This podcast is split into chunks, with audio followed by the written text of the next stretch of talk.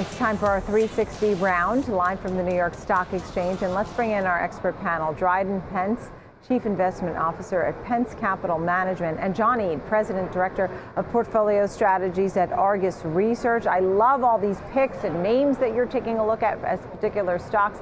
But I will start with you. Uh, John, you've got several names on the list, right? You have defense stocks, you have a name like Lockheed Martin. Do you have a bull case scenario here happening, John? Oh, um, yes, Nicole. Thanks for having me on today. And um, the industrial sector has outperformed this year, um, despite what's going on with inflation and the Russian invasion. But there are some trends that are providing, I'd say, tailwinds to the group, and that's a pickup in emphasis on defense spending, and also a focus on uh, some of the supply chain snags. So the aerospace and defense stocks are part of the industrial sectors and well positioned to take advantage of that first trend. And then the trucking and rails are a big part of the supply chain and have an opportunity to help improve that part of the economy as well. So I think it's a good time to be looking at the industrial sector. Yeah, I see some of your picks. I want to go through a lot of these in a moment. Dryden, um, as you're talking about, you said we might probably have a pretty uh, challenging macro environment here. You do have some names that you're going to be talking about, such as Deere and Vulcan Materials and Jacobs, but you, are worried about growth shock for folks. Tell, tell us what that means.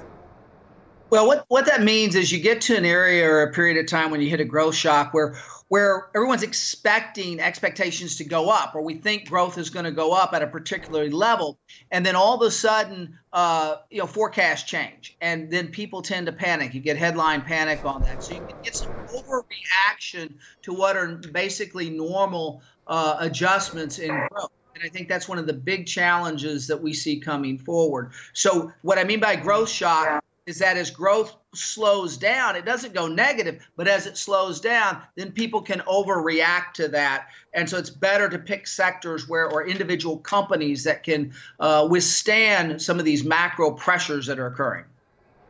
Yeah, and Dryden, just elaborate. You have Deere, Vulcan Materials, Jacobs Engineering as some names that you like, think should be added to a portfolio. Maybe you could feature one and tell me quickly about one of these, Dryden.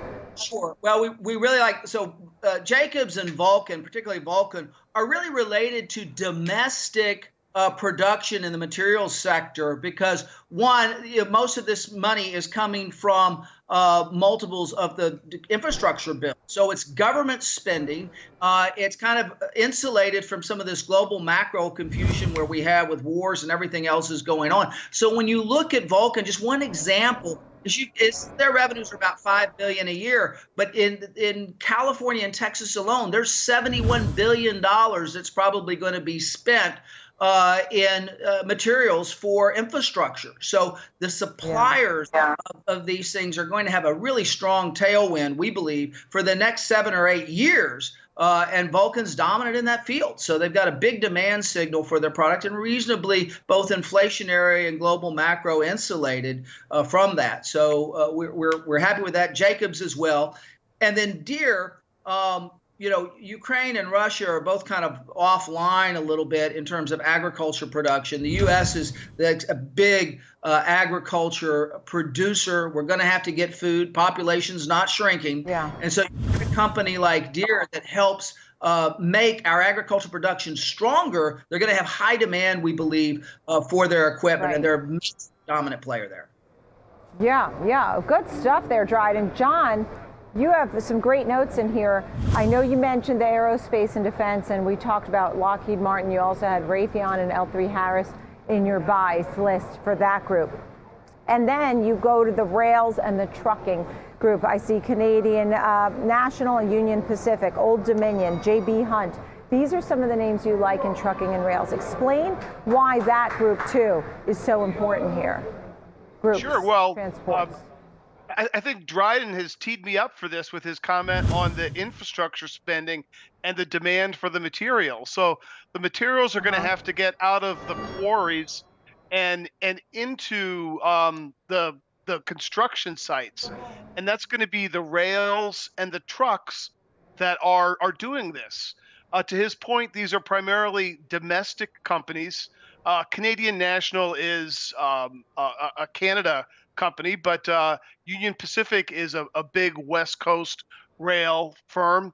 Uh, they both do a lot of um, grain shipments, and there's going to be an increase in domestic grain shipments given what's going on in Russia.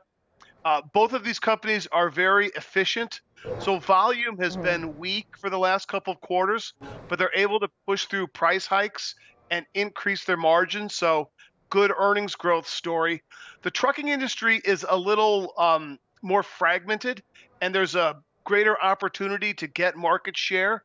And the two stocks we like in trucking, um, one is a leader in the less than truckload segment, Old Dominion, and then JB Hunt is a more diversified trucking company, but it has a, a neat unit which is kind of like Uber for trucks. So there's almost a, a high tech angle to JB Hunt.